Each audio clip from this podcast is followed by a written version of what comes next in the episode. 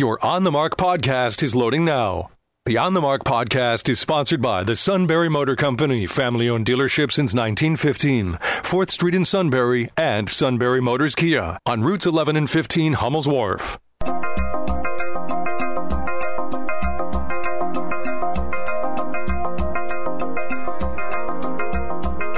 News Radio 1070 WKOK presents On the Mark. It's a chance to voice your opinion on the events that affect life in the Susquehanna Valley. Call 1-800-795-9565 or email onthemark@wkok.com.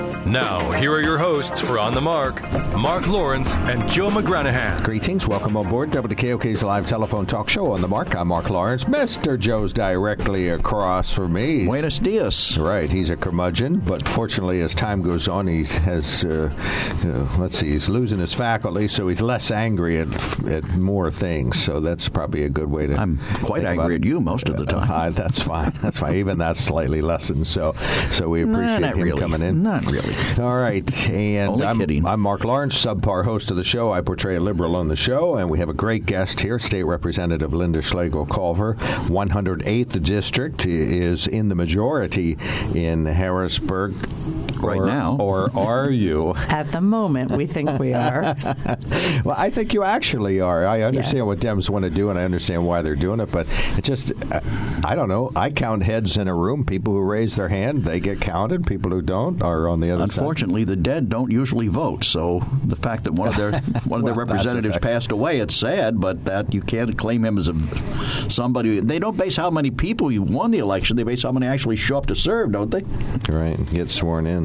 Yeah, the amount of people that get sworn in. Yeah, okay. So, all right, so we can chit-chat about that. That's actually not the main reason we brought her here. She notified us a couple of weeks ago that the Caring for Kids program up at the Shikellamy School District was relying primarily on cash donations these days to be sustained. And, of course, as always the case up there, the teachers step up, the district helps out, and the Shikellamy Braves Foundation's doing some work today. And it I wouldn't say it's unsustainable, but it's precarious is the word I would use. I'll let her explain it in better terms. So you called us a few weeks ago. Maybe give us some background. What set us up to be asking the public to start to monitor this? So the backpack program had a stream of funding, and they had a stream of donations. And, just the way, corporate America has been changing and how they're able to give donations, they lost one of the major donors, which provided actually the meals for the children. So the cost has up to about $4,000 per month to provide a child with breakfast and lunch Saturday and Sunday with a hearty snack for later in the day. How many children does that accommodate? You said approximately 250 children a month. And the backpack program, encompasses children from kindergarten through a senior in high school. And it's important that children are eating, that they're getting their nutrition through the weekends. And the backpack program had enough to get them through November. They could have gotten some through December, but it would have not been the amount of food that they felt the child needed for the weekend, to get through the weekend. So we had some really generous community partners step up. Wise Markets, Sunbury Motors, and Service First Federal Credit Union. So we are able to get ourselves now through most of January. And we're looking, for grant programs, which they had not previously applied for. So we're trying to find, different grant programs, maybe some things through the federal government like the USDA. So we're checking all that out now, but the immediate need is that we can get through till we can get through their grant process, their grant rounds. And it's the holidays are coming, and we just want to make sure, these children are fed, they feel safe and secure through the month of December. And, when they brought the need to me, it's quite alarming because you're thinking, how do we make sure these children have what they need quickly? And just through running into people or just making a few quick calls, people have generously stepped up. And since, you guys have been putting this on the radio, and I've heard it all over, and the newspapers stepping up, and they are getting other donations from other groups and other individuals. So I think we'll get them through to we can get some more permanent funding stream. Is this similar to Meals for SEALs? Yeah, very similar. Okay, so these programs, are they needed started all across the state? I mean, is this just a local thing, or are these types of programs catching on other places? Yeah, too? I think they're catching on probably across the nation, if I had to guess. I mean, more concerning is, you know, as a lawmaker, I think, okay, so why do we have to have the back program? Why aren't these children, why aren't their basic needs being met? And is there a bigger issue that we need to be addressing? What's the answer? I don't know the answer to that yet, so we're going to have to do a little more research as to, you know, why was the need created? Is there no employment? Is there a barrier to getting, you know, to work? Is it a job training issue? What is the issue? I think we need to get to the bigger issue at large. And who's coordinating all this at Shikellamy?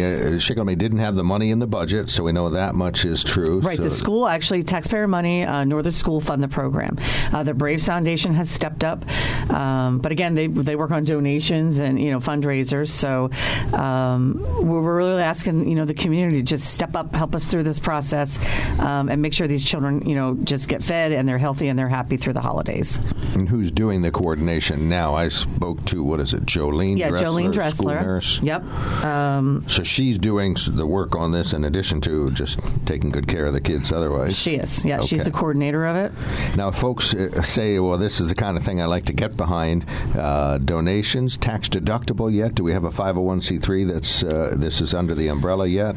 I don't have the answer to that, but I would make the assumption they are. A community clinic has an involvement, but whether it's financial involvement, I don't know. So, because they're a 501c3. So, well, checks can be payable to Caring for Kids. They can be payable to the Braves Foundation, and they can be payable to a community clinic. Okay. Oh, either way. Okay. So maybe that umbrella applies. In any event, checks can be sent to those locations or the district office with, you have to put in the check memo that it's for Caring for Kids. Right. Or they said this morning that it can go to Chief Shikellamy, which is 338 Memorial Drive in Sunbury, Pennsylvania, 17801. Who knew their street address? Just making sure. Down by the swimming pool. Okay. So they're Caring for Kids. And honestly, when you had said that they need about $4,000 a month, to me, $4,000 a month in the Central Susquehanna Valley donated to help kids. Piece of cake. Right. You know, I mean, this is what we do in the Central Susquehanna Valley is help out kids. Well, what about funds like the Here for Good Fund? I mean, are they contributing only to the Salvation Army, or is this fund set up specifically to look for needs in the community and then address them? Well, Here for Good is the Salvation Army's program that they give out more than they take in. So all the Here for Good, even though it's matched and is taken care of by the community and businesses and, you know, all the donors, it still doesn't cover all of Salvation Army's expenses. So, I mean, you could technically say that it operates in the red, but Salvation Army shares and gives. That's what they do, too. I guess what I was looking at, Linda said they were going to try and find foundations or grants or things like that. Are there other local funds that might contribute to this? I mean, you know, or are they set up for some specific purpose that this doesn't fall under? So I would think that they would fall under a lot of the community foundations, and that's what we're looking at now. Unfortunately, they did miss a few of the rounds which were held this fall. Okay.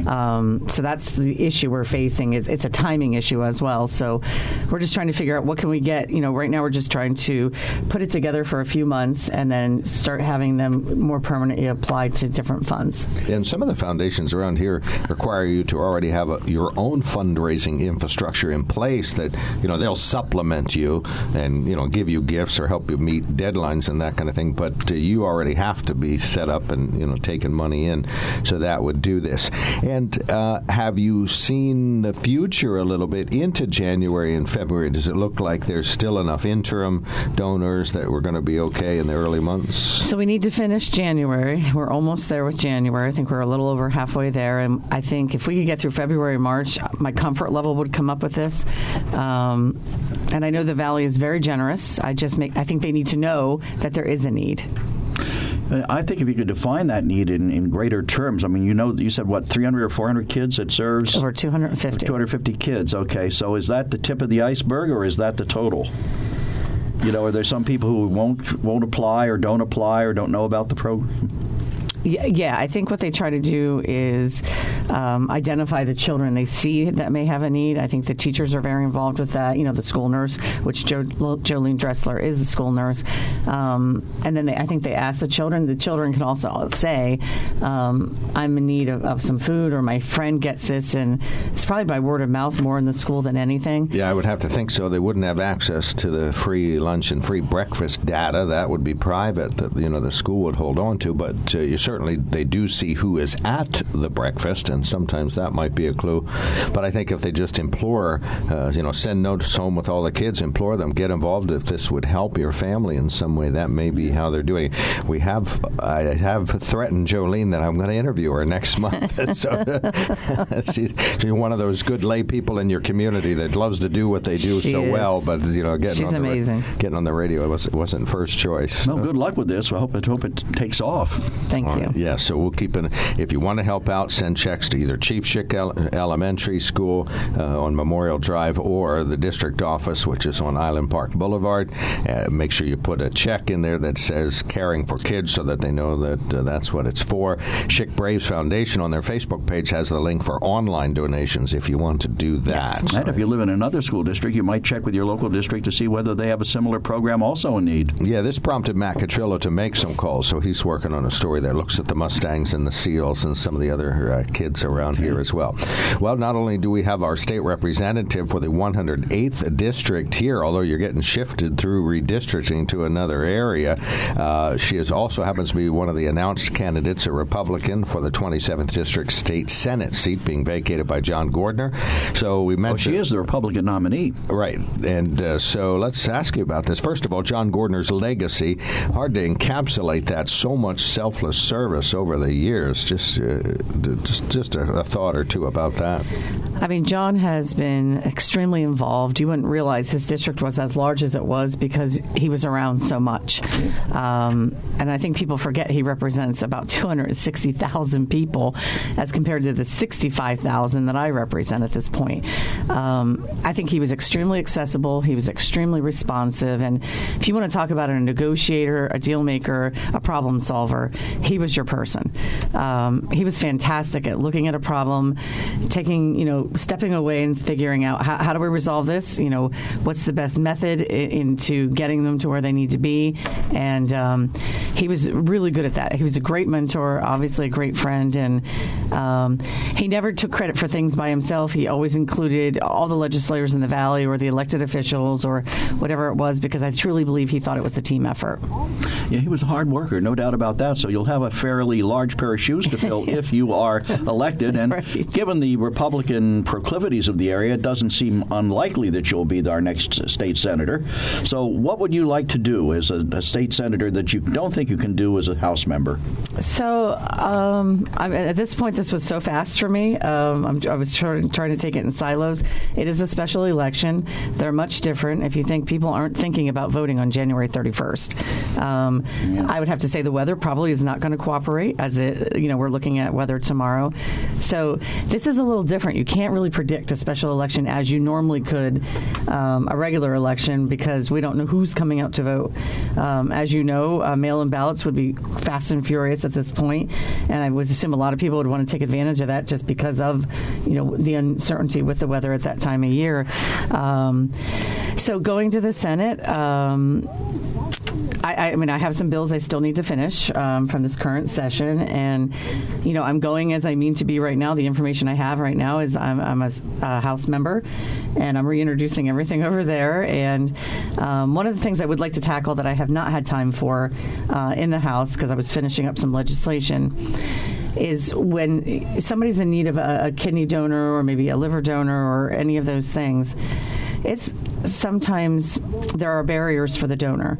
They have to miss work. It's not just when they donate.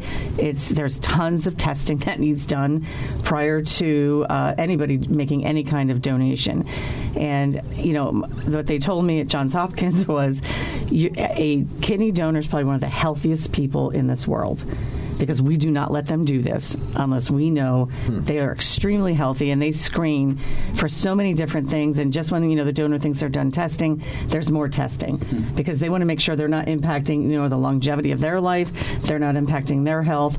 So it's hard to get a donor, and, you know, all their pre-testing takes a lot of time off of work. It's 6 to 8 weeks off after somebody donates.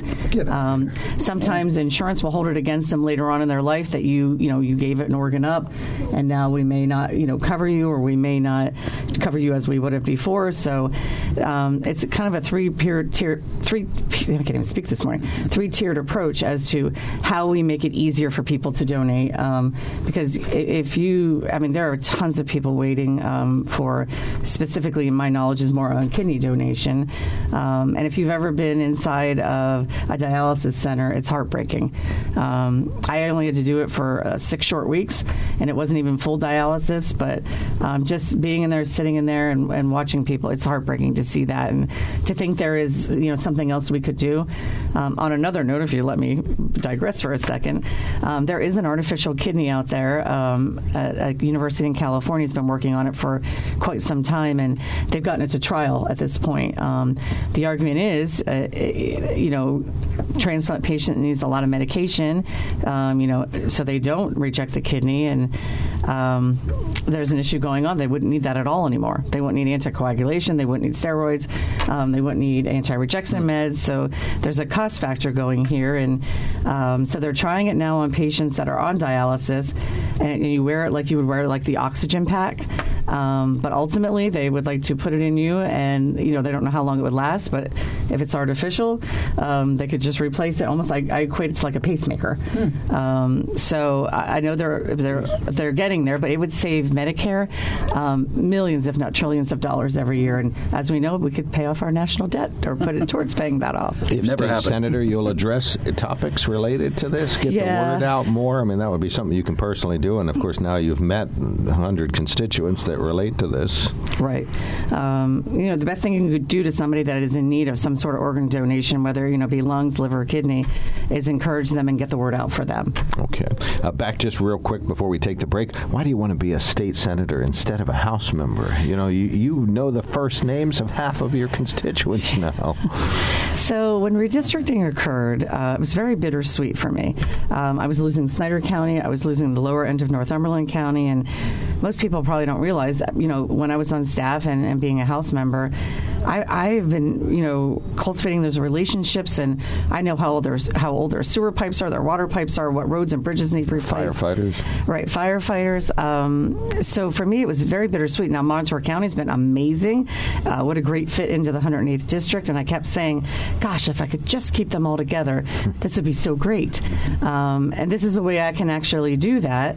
I'm getting to know Columbia County, but if anybody knows Columbia and Montour County, they do a lot of things together. They're human services, sometimes they're emergency responding, firefighting. They're very connected. And I used to work for Tapline, which covered that area. I realized they work hand in hand most times. It's a shame I couldn't be there for that connection. So that leads into that connection. And just over these last few weeks, Luzerne County, what an amazing county. They're welcoming with open arms, and they're very deliberative and great communicators on what they need.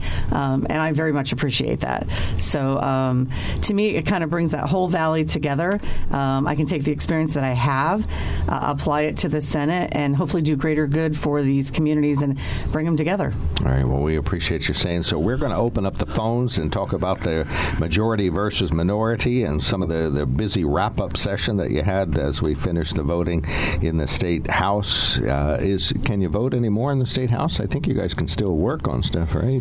So because the new members started December 1st, the other members are done November 30th. They don't like to unless there's an emergency. Oh, gotcha. Okay. Yeah, no, there's nothing on the docket. So, all right, we will take a quick break. If you'd like to talk to State House member Linda Schlegel-Culver, call 1-800-795-9565. Actually, if you have a question for her. Right, if you have a question. Yeah, no. Not a statement, but a question. You can send a comment on the mark at WKOK.com, but if you got a quickie question related to an issue in the Valley, 1-800-795-9565.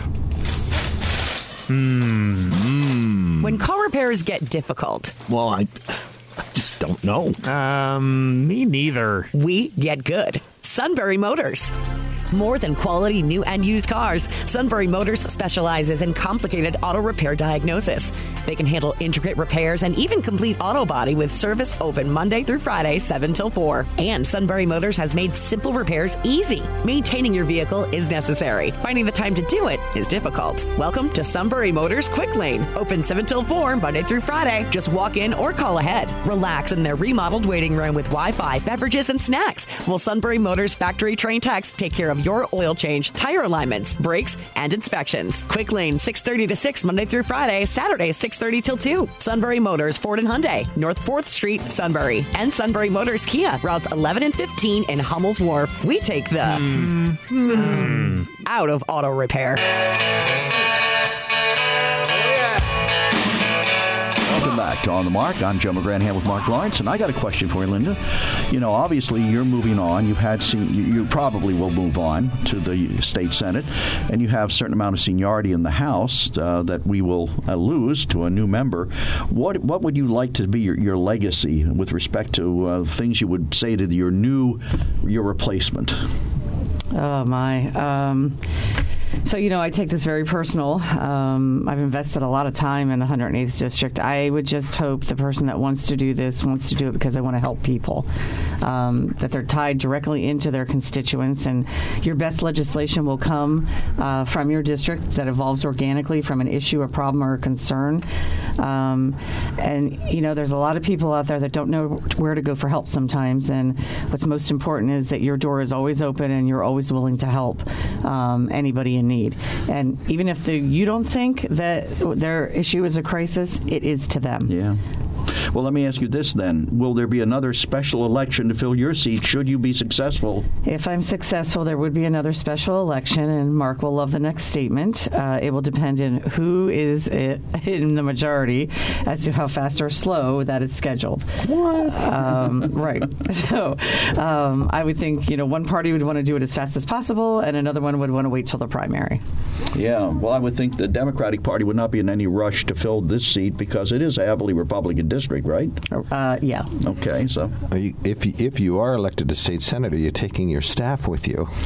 So I've not gotten that far. I just got to know them. Right. Just because there's the silos. For me, I had to get through the conferring process first. Now I have to get through this special.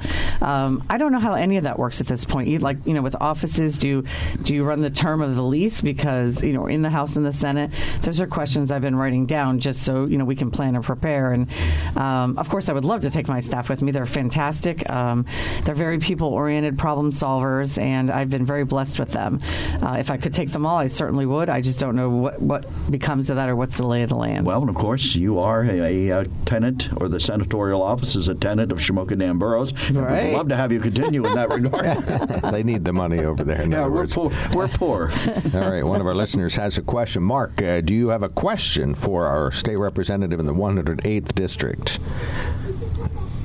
Directly. I live on Muscle Lane Road up from the Wesleyan Church all the way up to the county line, and we have a problem here. I've been trying to get it fixed for 2 years.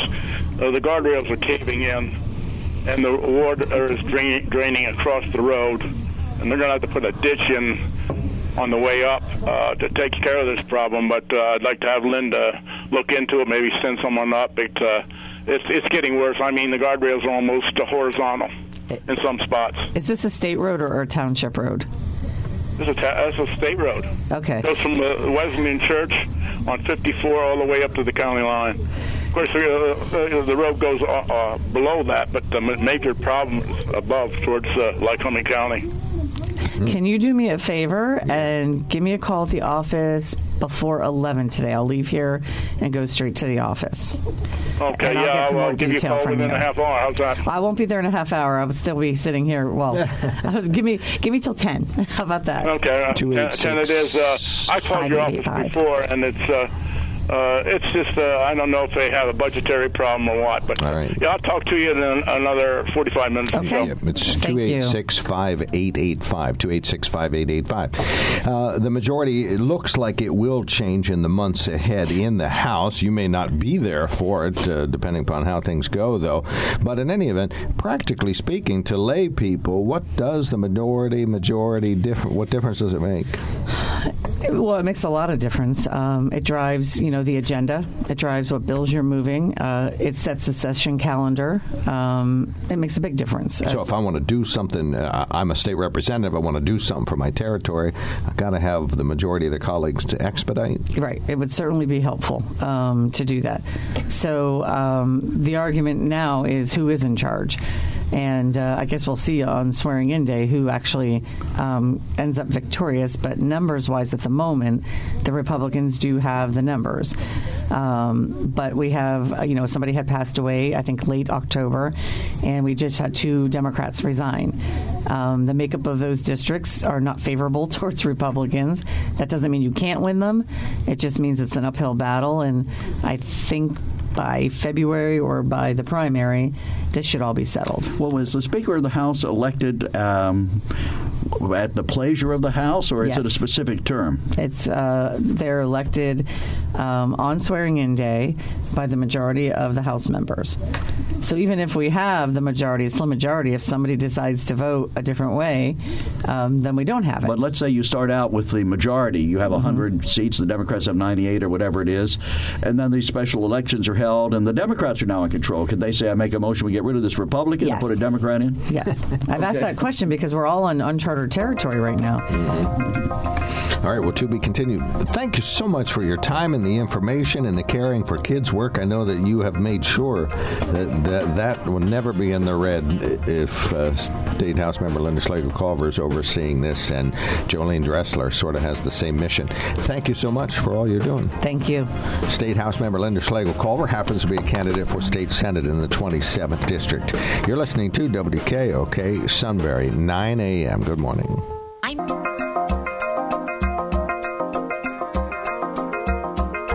News Radio 1070 WKOK presents On the Mark. It's a chance to voice your opinion on the events that affect life in the Susquehanna Valley. Call 1-800-795-9565 or email onthemark@wkok.com. Now, here are your hosts for On the Mark, Mark Lawrence and Joe McGranahan. Greetings. Welcome on board. WKOK Live Telephone Talk Show On the Mark. I'm Mark Lawrence. Joe McGranahan is here. Mr. Mark is on the other side of the glass. We're glad to see him over there. Mr. Mark Stevens, our fabulous announcer, and so he does a super job. Now he's a producer. All right, so he gets to be a producer. He gets a big bump up in pay. When you go from announcer to producer, it's it's big, triple the salary. Or is it just more trouble with the same? I think it's more trouble for the same. Okay, I'm sorry, I forget. I know they toggle back and forth. I can't tell which is which. On the Mark is brought to you by the Sunbury Motor Company. It's a family-owned dealership since 1915, 4th Street, Sunbury, and Routes 11 and 15, Hummel's Wharf. Find out tons and tons and tons more about them at sunburymotors.com. They invite you to visit the Quick Lane on North 4th Street in Sunbury. That's where they specialize in all types of services on vehicles. They got a body shop, an alignment shop, a parts department, a big truck shop, and a small truck shop, and everybody else's shop there to fix vehicles. State inspections, they'll pump you up with nitrogen so your tires last longer and lose less air throughout the year. They're open Monday through Friday, 6:30 a.m. to 6 p.m. and Saturday, 6:30 a.m. to 2 p.m. You can find them on the web at sunburymotors.com. Check out their online specials. You can build a Ford, Hyundai, or Kia to your precise specifications. You can also click on some of the specials that they have just online, and their premier service provider for all makes of vehicles at the Sunbury Motor Company, and they would just love to super serve you at the Sunbury Motor Company. They are looking for some more staffers, so experienced technicians, entry-level folks, career changers, you name it.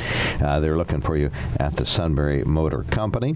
And they want us to talk about some of their vehicles that they got down there, one of which is the Hyundai Ioniq. And this is, just a super small economical vehicle. You would never pay more than $35,000 for one. And guess what the mileage is? 52 miles per gallon. Joe's not a gasoline mileage, but he certainly can appreciate saving money. And so this is a hybrid vehicle, the Ioniq. It's a Hyundai, available at the Sunbury Motor Company. They got a series of vehicles on display down there, probably one of everything at this point, although I don't see an F-250 that's got Lawrence written all over it. I drove the White Lightning, do as I've done, drive some of the vehicles around there at their their behest, and you will be happy you did it. The Sunbury Motor Company, sunburymotors.com. Our toll-free line is now open. Call us, 1-800-795-9565. You can email us at onthemarket@wkok.com and text us at 70236. Include the keyword OTM. We do have some very brief news headlines here. Then we'll open up the phone. So call us now if the issue is of the day, or you're interested in talking about maybe something Linda Schlegel-Culver said about the majority versus minority in Harrisburg. I like Brian Cutler's assessment. The best way to deem a majority is ask all the people on one side to raise hands. Well, that's what he did, and there's more Republicans. So I'm not sure, but Democrats say no. We had the most people elected, even if they're not present or even alive. So to be continued. But maybe another topic. Joe did not ask about radars. I don't know how he contained himself.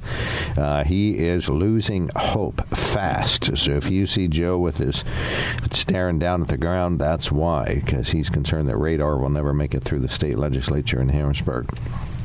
All right. A malfunctioning traffic signal not leading to too many delays and actually making things go smoother. This crash overnight did what I've suggested they should do on routes 11 and 15 all the time, and that's during high volume periods, make it so that there is blinking yellow for the 11 and 15 traffic, blinking red for the cross traffic, and everybody has to turn right. So that is exactly what is happening at the Old Trail and Susquehanna Valley Drive, Susquehanna Valley Mall Drive Road. The crash overnight damaged the poles, so the lights blinking yellow for 11 and 15 traffic. So, of course, there's no delays there. So stay tuned for that. There is some work just off the road, so go through there with caution. The Veterans Memorial Bridge gets some work done on it today. Hopefully they'll fix somebody creamed quite a few delineators lately. So that is happening on the bridge. Yes, and we do see some slight delays for folks going across the bridge right now on the 501PA.com, so be aware of that. One of the Valley's U.S. congressmen will be visiting our area next week, Congressman G.T. Thompson of Center County, who represents the redrawn 15th Congressional District, will speak at the Susquehanna Valley Conservatives next Tuesday, 7 p.m. The meeting will take place in the conference room of the Best Western Hotel, Route 15 in Lewisburg. Thompson defeated Democrat Mike Molisevich in the November election. The new 15th District includes 18 counties, including Union, Snyder, and Northumberland County. Anyone attending is asked to bring a non-perishable food item that will be distributed through a local community ministry. The Wolf administration is asking a judge to invalidate a request from voter information for the 2020 election. Our correspondent David Payne is following that story. Ever since Joe Biden won Pennsylvania in 2000, Republicans have been claiming some sort of irregularity without providing any evidence. There was even a state Senate investigation, which included hiring an outside firm at taxpayer expense and requesting of voter information, which included partial driver's license and Social Security numbers. The Department of State has rejected that request, and the Wolf administration this week went to court asking that the request be invalidated since the legislative session ended last month. Republicans are asking that it be denied. I'm David Payne, News Radio 1070 WKOK. And WHTM reporting today that outgoing Pennsylvania Speaker of the House Brian Cutler says moving $50 million was standard operating procedure during a changing of the guard in Harrisburg from Republican to Democrat majority. Democrats, however, are saying it was done in secrecy. Prior to his speakership ending in late November, Representative Cutler ordered the money to be moved out of various accounts and into Republican leader accounts, which he controls. Democrats are alleging that Representative Cutler is trying to hamstring the next Speaker of the House by removing their funding, calling it a looting of the Treasury. Representative Cutler said the money was accumulated by Republicans, and although it is taxpayer money, it is their funding to control.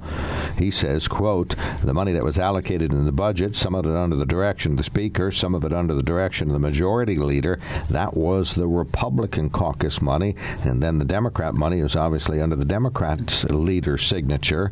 That's the way it's been for the last 12 years, and at the end of the day, we left them with more money than they left us the last time power transitioned, unquote. Democrats in Harrisburg don't agree and say the move was done without notice, and it's taxpayer money that should be spent for taxpayer things, not Republican junk, whatever that is. What's Republican junk? Well, I think they use a lot of it for lawyers so that they can argue with the Democrats more voraciously. cautiously. I got you. Wasted, if you ask me. And finally, Cambridge Dictionary changes the definition of a man and a woman. The update now defines a man as an adult who lives and identifies as a male, though he may have been a different sex at birth. Same for a woman. It defines a woman as an adult who lives and identifies as a female, though they may have been a different sex at birth. Are you happy now? We finally got the dictionary to catch up with what's really happening. But that's insane. That's not the definition of a man or a woman. What is, in your view? A man is a man, a woman's a woman. Okay, well, that's true. They're just saying what defines but that. But adding to identify, well, what about if I identify as a dog or I identify as a kangaroo? Does that make me one?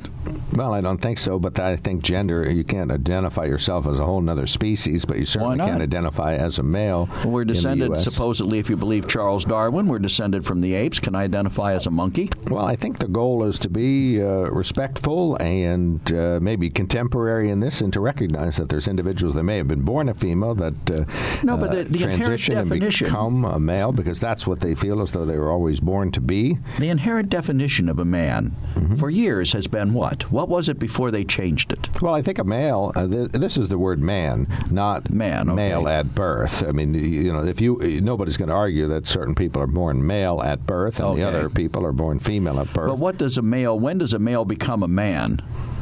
When he works for the Postal Service? When they live and act. What? A mailman. Oh, gosh. Okay. They don't call them that now anyway. No, I know they don't. What are they now? Letter carriers. Right. There you go. So I think they call them mail carriers. But in any event, M-A-I-L carriers. But in any event, I this is a way that the dictionary is catching up with what's actually happening. Of course, you are always, you disdain these kinds of changes. But I think what happens is you have somebody that transitions to a male, lives like a male, acts like a male, does male things. Okay, but then what's the difference between a male and a man? Well, a man is, well, a male. They have been used interchangeably for centuries.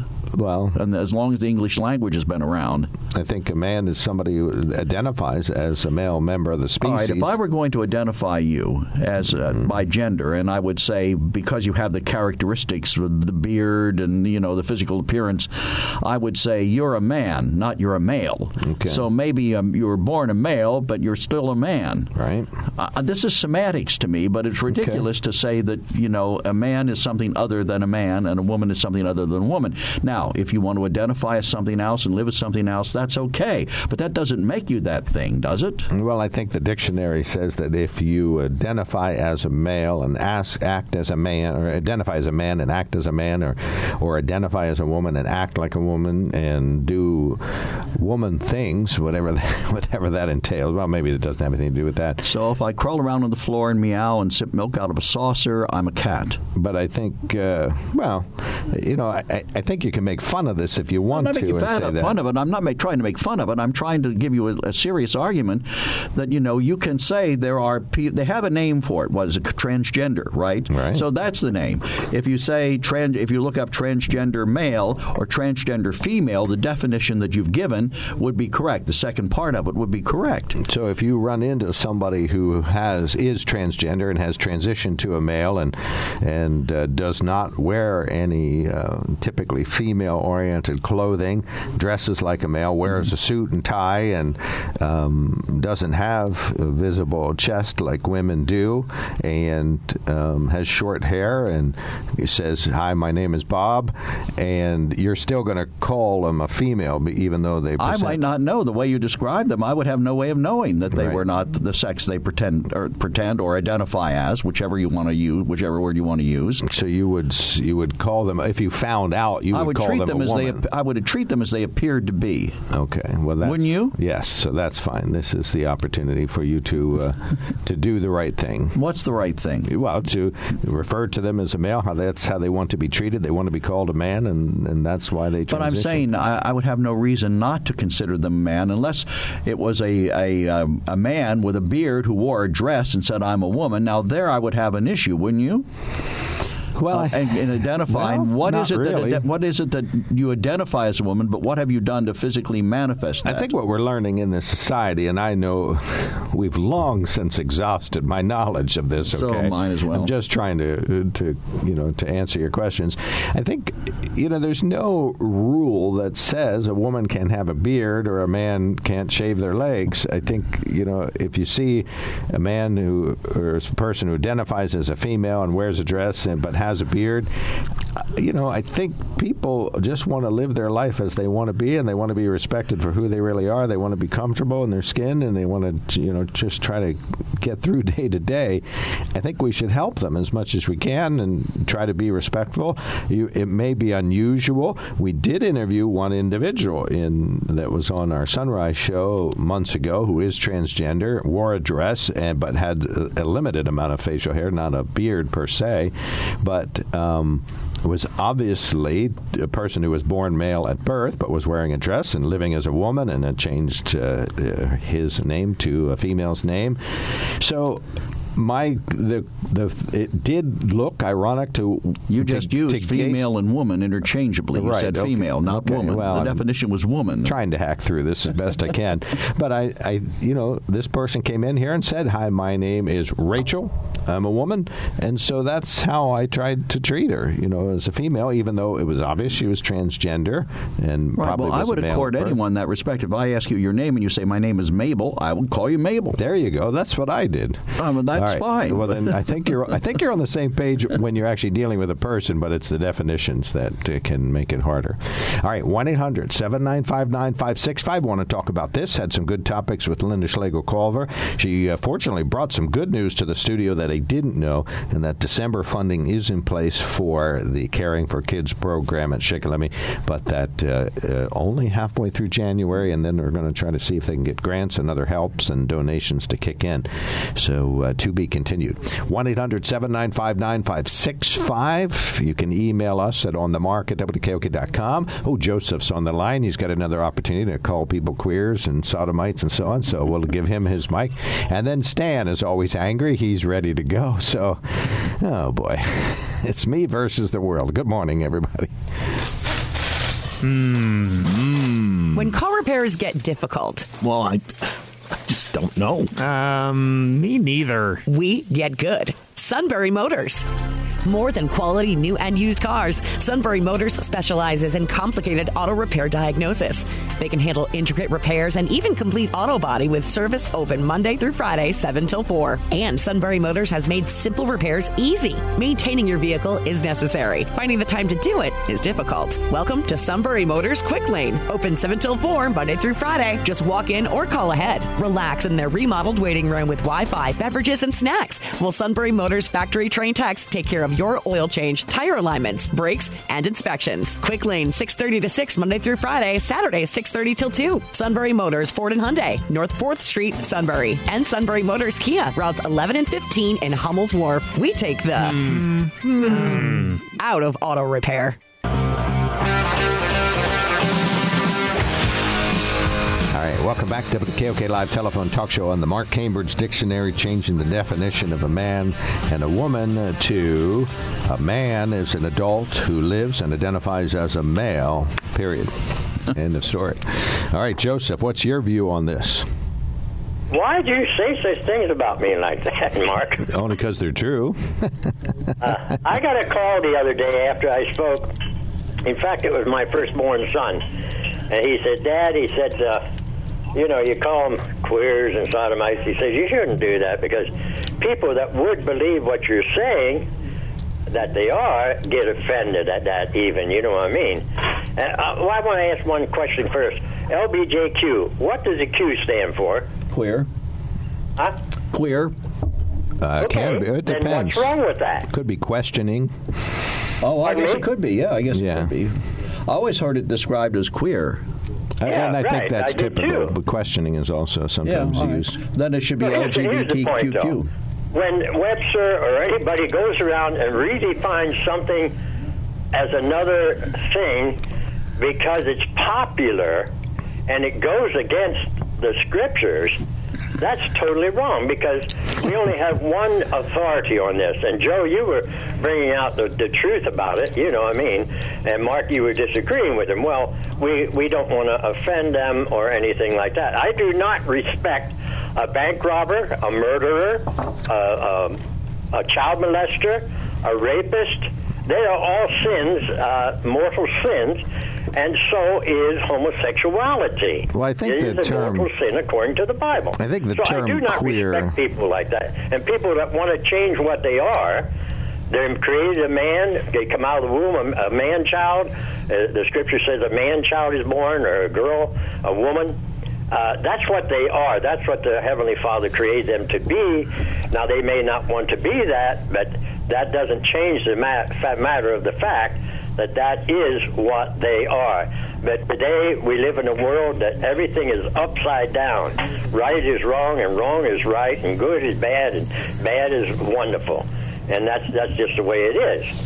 And once you start changing the goal, moving the landmarks, you're in big trouble. And there's no nation that survived that can do away with the laws of the Almighty and insert things of their own in place and make it legal. In fact, like same-sex marriage, they made it legal. It's a law. Now, you have to honor that. I do not honor that. I cannot honor that as a member of the kingdom of heaven. All right, we got But now you have said it's a mortal sin. I thought the only mortal sins were the violations of the Ten Commandments. That's the... Oh, okay. But there's no Tenth Commandment. There's no commandment that says thou shalt not live as a woman or identify as a man or... It doesn't have to say that specifically in the commandment. I thought you told me the whole Bible has to say everything specifically. They don't keep the Ten Commandments anyway. Well, the Catholic Church changed the Fourth Commandment. They changed that to the first day of the week in the Council of Laodicea in 365. The Fourth Commandment is remember the Sabbath day to keep it holy. 6 days you labor and do all your work, but the seventh day is the Sabbath. No, the Pope said the first day of the week is the Sabbath. And so the whole world followed that. So you're breaking the commandment right there. If that's a mortal sin, and it is. Right, as well as committing adultery, murder, dishonoring your parents. And there it is right there. You should honor your father and mother. You're not honoring your father and mother. They bore you to be a man or a woman. And now you're changing it? That came out of your mother's womb. You came out of your mother's womb, a man-child. I think you're making an assumption. Now you want to change that? That's not honoring your father and mother. So you're breaking the Fifth Commandment. I think you're making an assumption not in evidence. There certainly are many parents who support their transgender children. I know some of them, so they're 100% in support of making sure that their son or daughter is doing what they wish to do and what they can do today in our society. As for the term queer... I'm speaking, Joseph, so take your turn. Don't interrupt me. I think the term queer, one of our listeners kind of texted it to me and said, when individuals who are transgender or questioning or so on use the term queer, they're almost using it as just to imply that the person has a variation in their gender identity or something like that. It is not an affectionate term, but it's just to be a definitive term. But you say it with hate in your voice that you have something against the queers of the world, and I think that's the big difference. People pick up on that, so we can perceive that. We'll give you a quick last word. Joseph, go right ahead. And then we'll you had me cut off. Mark, are you a mind reader? You can say I have hate. No, I do not have hate. No, I was quoting somebody. I'm sorry. I should have said that. Excuse me. I was in a church in Lewisburg. I won't mention it. Years ago. And anyway, I spoke out about these things. And the one person said in church, they said, well, we have gay people in this Sunday school class, and what would you do if one come in here? They weren't there that day. I said, sit right down here beside me, and I'm going to open up the Bible, and I will explain to them and show them out of the Bible where their lifestyle will not get them into the kingdom. They will not be admitted into the kingdom if they continue that lifestyle. All right. If they're a thief, they will not continue it get in the kingdom if they continue that lifestyle, or a murderer. All right, we got you. Thank you so much, sir. Thank another you. Sin, just like any other, okay. But thank you can't condone one. Thank you, sir. Okay. Thank you, Joseph. Actually, the Q stands for both, according to a definition I found online. line. It stands for both queer and questioning. Well, so it serves a dual purpose. Our texture kind of encapsulates what I might be thinking, and that's that queer is used as a definition and not an affectionate term, but just to be sort of a describing term of somebody whose gender is not necessarily what it appears, or their sexual interest is not what it appears. It's like somebody who's a little bit odd, but obviously Stan uses it as in a derogatory fashion, and as our listener says, not my opinion, our listener says he uses it in a hateful fashion, so folks will have to decide if they hear the same thing. All right, Stan, you are next up. We are sharing the love here on the show. You're on the mark. Oh, I love everybody, but I do have a question. Here we go. So the Cambridge Dictionary, now is that part of the Cambridge University out of England? Is that what we're... I'm just asking. I don't know for sure. I think it probably is. Okay. All right. Well, then there's supposed to be a bunch of smart people, right? Well, they should be. Yeah, I would hope. Okay, well, they're certainly very contemporary. Now, what was their definition? It was an adult person? Is that how they put it? Yep. Can you read it again? Yep. It says, the update now defines a man as an adult who lives and identifies as male, though they may have been said to have a different sex at birth. I'll read it without messing it up. The update now defines man as an adult who lives and identifies as male, though they may have been said to have been a different sex at birth. So I guess it relies on you to say what you were, even though, as Joe points out, how would you know with somebody that's transitioned? I mean, you don't always know. Oh, you're right. You don't always, because but whatever. I ain't going there.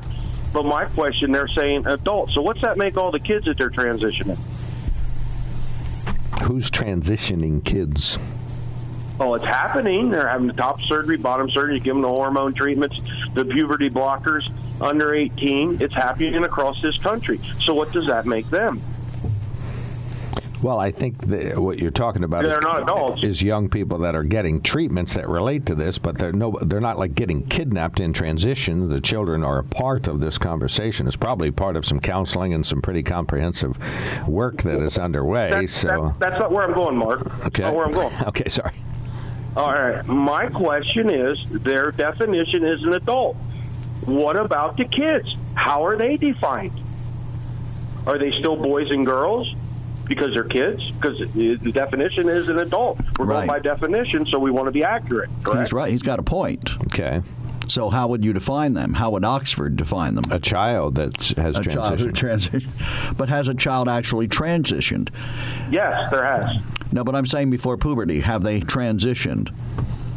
How could before they give them the puberty blockers, so they may never have puberty. Before you get there, though, I would think you probably couldn't know what you were until you at least hit that stage. In my opinion. I see. It has an adult who lives. Yeah, well, for a child, who knows? Maybe that's the key point, Joe. They don't know what they are. Right. Maybe that would be under the definition of boy. You know, if you're talking about not man. The definition. No, I'm just saying. No, I'm just saying. Maybe that is. I don't know. You know, as I've said in the past, this is insanity.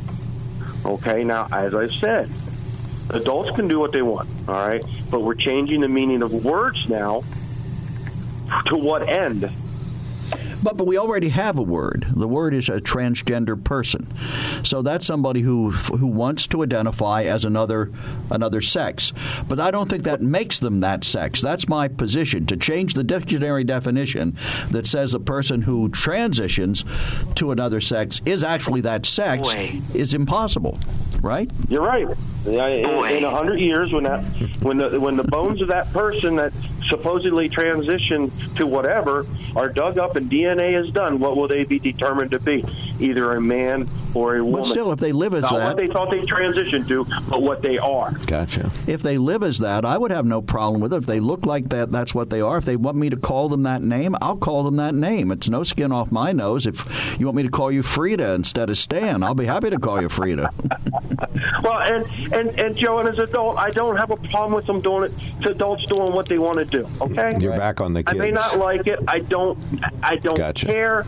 It's their adult. All right, but when they start doing it to the kids is when I had the problem. All right. Fair enough. Thank you, sir. Thanks for calling in. Much appreciated. All right, we'll take a quickie break. We got other callers ready to go. 1-800-795-9565. You're welcome to join the queue. You can email us, as one individual has done. That's email on the mark at wkok.com. You can text us at 70236. Always include the keyword OTM. When car repairs get difficult. Well, I just don't know. Me neither. We get good. Sunbury Motors. More than quality new and used cars, Sunbury Motors specializes in complicated auto repair diagnosis.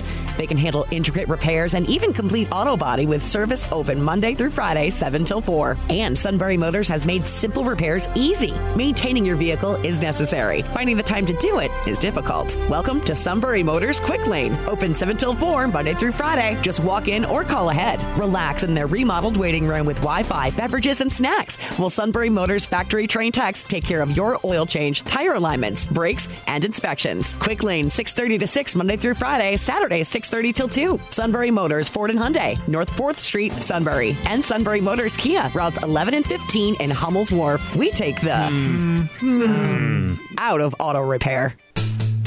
Welcome back to WKOK Live Telephone Talk Show on the Mark, 1-800-795-9565. Van, thank you for your patience. Much appreciated. You are now on the Mark. Morning. Hey, the big question for me is, what's this doing to society? I mean, we've had teachers told in schools to not refer to their students as boys or girls, but refer to them like, call them campers. You can even call them purple penguins, but don't refer to them as boys and girls. And it's all part of the brainwashing to get these kids to believe a certain thing. And that's why we're seeing a big boom in the transgender people say they identify as the opposite sex, because they're allowed to believe this stuff and instead of being told that it's a mental issue. I mean, I saw a guy several years ago, he was in his 50s, and he identified as a 10-year-old girl. And there's actually, I think he's from Canada, if I'm not mistaken, but there's an actual couple that allow him to be in their home to play with their young daughter. Wow. Now, isn't that bizarre? Not a little bizarre. That's a lot bizarre. Well, it's concerning. That kind of behavior would certainly lead you to question the intelligence of the parents, if nothing else. Well, I don't think we're brainwashing kids to be transgender. I think when parents teach kids what they know and schools teach kids what they know, it's not brainwashing. You could say the same thing about the things we learned in school. Our schools brainwashed us into thinking that there's only one way to think about gender, or there's only one way to think about other people or people of other races or things. It's not brainwashing. It's just education and information that helps you navigate the world. But I think what Van's point is... We actually learned things when we went to school, like math and science and English. But what we're seeing now is like this push for drag queen story time in the public schools. It started out in the libraries, now it's getting into the public schools. And if you know it or not, and all this stuff you can find on the Internet, there was one of the guys who was dressed up in his drag queen outfit, and he was around these children, and later on it was found out that he was a sex offender. He was an actual pedophile. So you have this guy using that as a means of getting in contact with children, just like you have men that identify as women so they can use public restrooms, locker facilities, and so on. And we're seeing the decimation of women's athletics in this country by men identifying as women, who men that if they had to compete with the men that they did on a collegiate level can't compete at all, but yet when they say they identify as a woman, then they go and they take first place, and they're destroying the women's athletics. But I think it's more of a moral issue than anything else. Well, we definitely need some accommodations in terms of the restrooms and locker rooms if you feel as though the preponderance of individuals that are transgender are doing that. We can certainly have people change privately. That would easily solve that. Lawrence's worthless new high school league idea to separate individuals that want to compete as women who were not born that way. How does that enrich us? How does making all these accommodations? So we have boys for sports, girls sports, transgender sports. To everybody. Look, some things in life are absolutes. and some things aren't. Gotcha. Absolutes are you're born one sex or the other, or... And you have to stay that way? You cannot transition? Well, if you transition, it doesn't change the basic fact that what you were born as. You can call yourself the other thing, you can be the other thing, you can live as the other thing, but you can't transform into the other thing completely. Can you? No, I'm not saying that. I mean, people DNA is always going to say you're a man or a woman. Does that, but DNA doesn't have anything to do with behavior or your mindset or your psyche or your psychology. No, I'm not saying it does. I'm not saying it does. I'm saying, though, that there are absolutes, and the absolute is that there's a man and a woman. Poor Van. His call has been about 90% us and 10% him. Go ahead, you know, this thing, you know, it's, to me, it's totally ridiculous. I think these people need to have some psychological help, but now we're seeing things. There are people that are calling themselves furries. Are you aware of this? They identify as cats. Yeah, that's why I said about crawling around on the floor, purring and drinking a saucer full of milk. That doesn't make me a cat, does it? I know a guy that works at Target, and he said that a guy got checked out, and he had these cat ears on, had a cat tail on, and he said, "Thank you for shopping at Target." And the guy looks at him and goes, "Meow." Well, that's Merry Christmas in cat talk. I think he took a lot of courage to go into Target, considering their logo features a dog. Oh boy! All right, Ben, we'll give you the last word. Please go right ahead. I just think this world is getting crazier and crazier. I mean, if you'd have told me this stuff 40 years ago, I would have laughed in your face that we would see stuff like this happen. And sadly, it's a sign of the times, you know, and it's only going to get worse. And people are going to be told, you got to put up with this stuff. You can't criticize it. See, free speech is over. And Mark, you know, you won't like to hear this, but you do demonize Joseph, and you know, granted, sometimes he comes off kind of bad, but by demonizing people, you're just showing that your weakness on your end of the argument. So I'm just holding up the mirror to reflect the hate. That's all. All right. You get to look in there yourself. Thank you, Van. Yeah, thanks, I'm in the mirror. I can certainly see myself. Thank you, Van. Thank you. Appreciate your call. Sound information and sound advice. Much appreciated. All right. Bob is next. Go ahead, sir. Thanks for being so. I think I took the wrong person. Yes, first. Trish is next. Bob is next. Hold on, Trish. You are next. Next, wasn't she? No, Bob is next. Yeah. Hey. Being in a same-sex marriage, we both identify ourselves as males. Whether that makes people happy or not, that's what we don't say we're something we're not. But that's up to the person. If they choose to identify themselves as a different sex, that's their choice. And as far as Target goes, Target is known as a welcome shopping center for gay and queer people. Oh, wow. Whether you know that or not, they are. And Chick-fil-A are totally against gays, so I have never eaten at a Chick-fil-A, and I never will. Okay. Now, what do they do that demonstrates their anti-gay proclivities? Do they have a sign there say "gays not welcome" or "don't eat our chicken"? No, it's from the management. It's from the... Oh, so it's a personal opinion of someone. It's not the restaurant's philosophy. It's the whole Kathy family. So, and as far as Joseph, everything he talks about the Bible, as far as I'm concerned, as long as you follow those 10 Commandments, you will be welcome into heaven. I can sin all my life, and the day I die, as long as I ask for forgiveness, I will be accepted into heaven, according to the Bible, correct? I don't know. Paul's pretty grim about once you know the word, you're supposed to comply. Right. Well, so, he said he's complying with the 10 Commandments. Oh, okay. Well, I guess that's in his favor. Then he said he could sin all you want. Did you mean break the 10 Commandments, Bob? No, I'm talking about being married to a male. Okay. Well, I think Martin Luther said, sin boldly and rely on the forgiveness of the Lord, but he meant to stop sinning now. And, you know, I went out yesterday, and I had a lot of fun. I bought gift cards, and I went to the stores that I go to and the banks I go to, and I bought them all lunch and gave them gift cards and stuff like that. And not one of them asked me if I'm gay or cared if I was gay, because they know I am, because when I went to the bank, we did a joint account. and we got a mortgage together. Everybody knows it, and nobody ever treated us unfairly. There you go. Not because they have to, but because they are very nice people.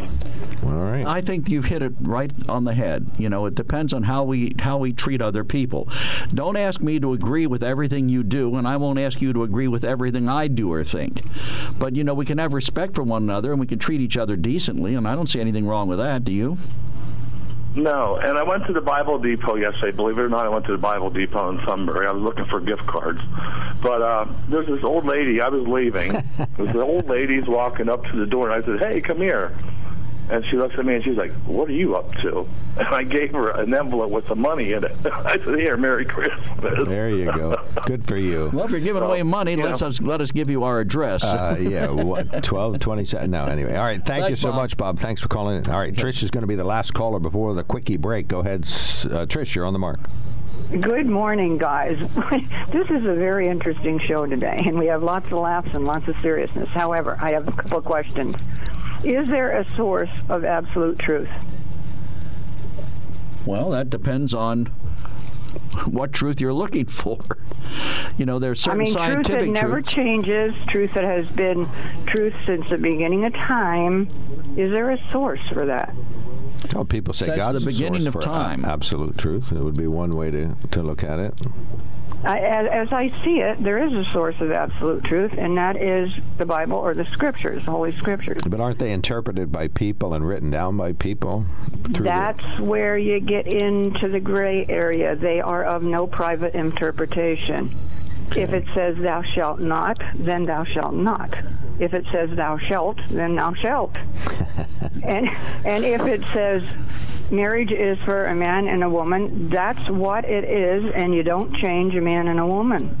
That's where we're losing it, because we have not made it clear over the years. We always left it up to debate, always up to debate, and somebody was always debating the truth. But once you debate the truth, you have nothing but confusion and lie. But the Oxford Dictionary just changed all that. They said that to be a male, all you have to do, or man, is to identify as a man. Well, good for the Oxford Dictionary, but that's not absolute truth either. They don't work in Danville. There's no Oxford Dictionaries in Danville. Right. So I mean, my heartfelt thought here is, I hear a lot about, you know, well, I'm gay, and I keep the Ten Commandments, and I'm going to heaven. Well, the Ten Commandments, to me, as I read them, show to us very clearly what sinners we are. There is none of us, not one, who can keep the Ten Commandments. Have you kept all the Ten Commandments? Have I kept all the Ten Commandments? Not on your life. There is none of us that can do that. So that exposes our very sinful nature. Once that's exposed, we need to declare, or we need to recognize that we are sinners and need a Savior. And that's exactly what we're celebrating this time of year. We're celebrating the birth of our Savior. Maybe going forward we should change their name to the 10 Suggestions. Well, people have tried that. But that's altering the Word of God, and you can't do that. Yeah, good point. That's the absolute truth. Okay. So my thought before I go is, I would hope that everybody realizes that God loves us so much that He sent His Son to die for us, and that we find Him and repent of our sins, and know. We can know. First John says we can know that we're going to heaven. There's no debate about it. We can know. That does not mean we never sin again, because we certainly will. But First John 1:9 also says we can confess that sin and make it right. So that's my thoughts. Okay. And I love your program, and I love all the people that call in. I love the discussion. But some of it is just so bizarre. You know, but Joseph and Van, we love them to death, so we just think they're great. Well, she may be referring to Dale and his pigeons. Oh, I got you. Okay. Thank you, Trish. Thanks for calling in. All right. Have a Merry Christmas. You too. Thank you. I think she might be referring to me sometimes. All right. Judy, stand by. We'll be right back. There's something to be said about a sale with a handshake, a service technician who really knows what he's doing. They can explain it in English what the problem is.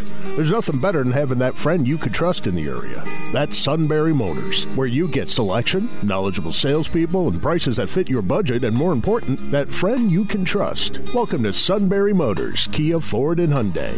You could shop other dealers and compare prices, but at Sunbury Motors, you get their lowest price promise. They research the current used vehicle market and guarantee their used car prices are the lowest. If you find a lower price, Sunbury Motors will beat it. 3 dealers all in one.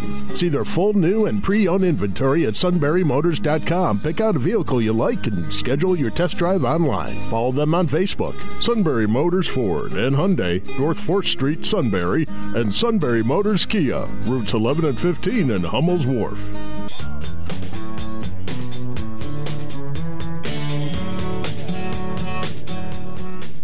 I don't stop Joseph from doing it, and I did read a definition that somebody texted us saying that they think he's using the word in a hateful manner.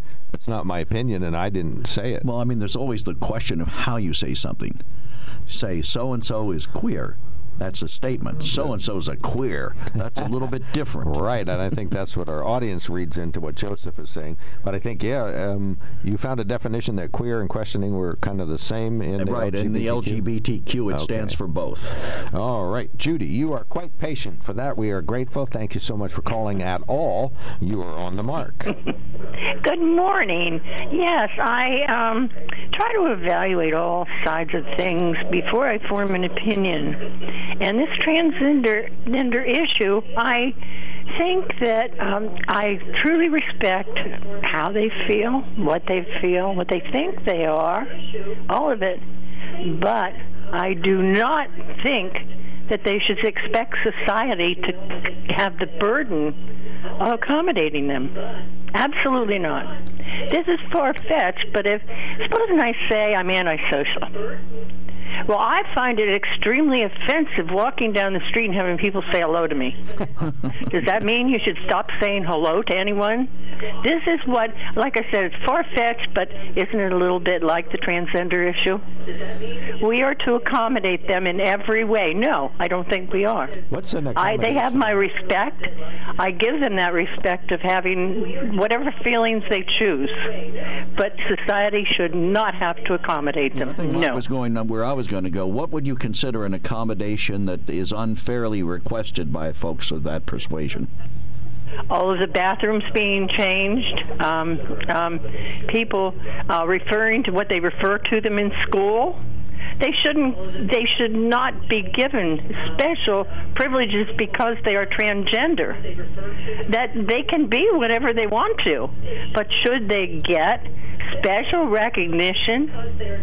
Do you get special recognition in school because you're a bully? That's wrong, but people look at it as being wrong, but maybe they don't consider they're wrong. Well, there was a story in the news not too long ago, and I think a teacher was either fired or disciplined in some way because he consistently refused to use the personal pronouns and the girl's name. It was a transition boy to a girl or girl to a boy, I don't remember which, but he refused to use their new name, and he was either fired or disciplined. Mm-hmm. Exactly, and I do not feel that this is right. This is not right. How can we accommodate every little feeling with every little individual in our society? But that's what we've always done. We have always been respectful of everything about everybody. Being respectful, yes. Accommodating, no. How about when the Irish were discriminated against? No Irish need applied. No Jews allowed in this country club. Yeah, we've always been really respectful of other people's religions. Exactly, in that way. Well, I think it's obvious that we've identified the mistakes that we've made and we've tried to improve them.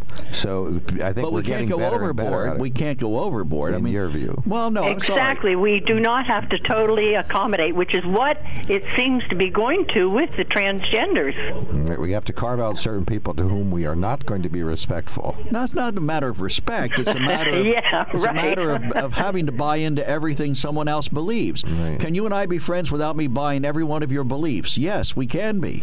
So exactly. Like, if you were crawling around on the floor sipping milk out of a saucer, would I be required to pet you in the head and say, nice kitty?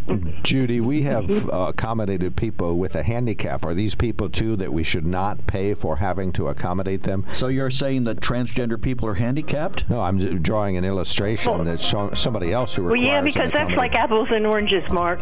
Oh, it's apples and oranges. No, I think it's the same. I agree with you. Discrimination's discrimination. I agree with you. Respect is respect. Hey, thanks for calling, Judy. Appreciate your call. Okay. Call again. Thank you. Yeah, much appreciated. Perfect call. Thank you so much, everybody who listened today. We'll pick this up where we left off tomorrow. President Biden's concerned about his age. Yes, he asked, don't you think I know how blanking old I am? Ageism. We'll discuss that tomorrow. This is WKOK Sunbury.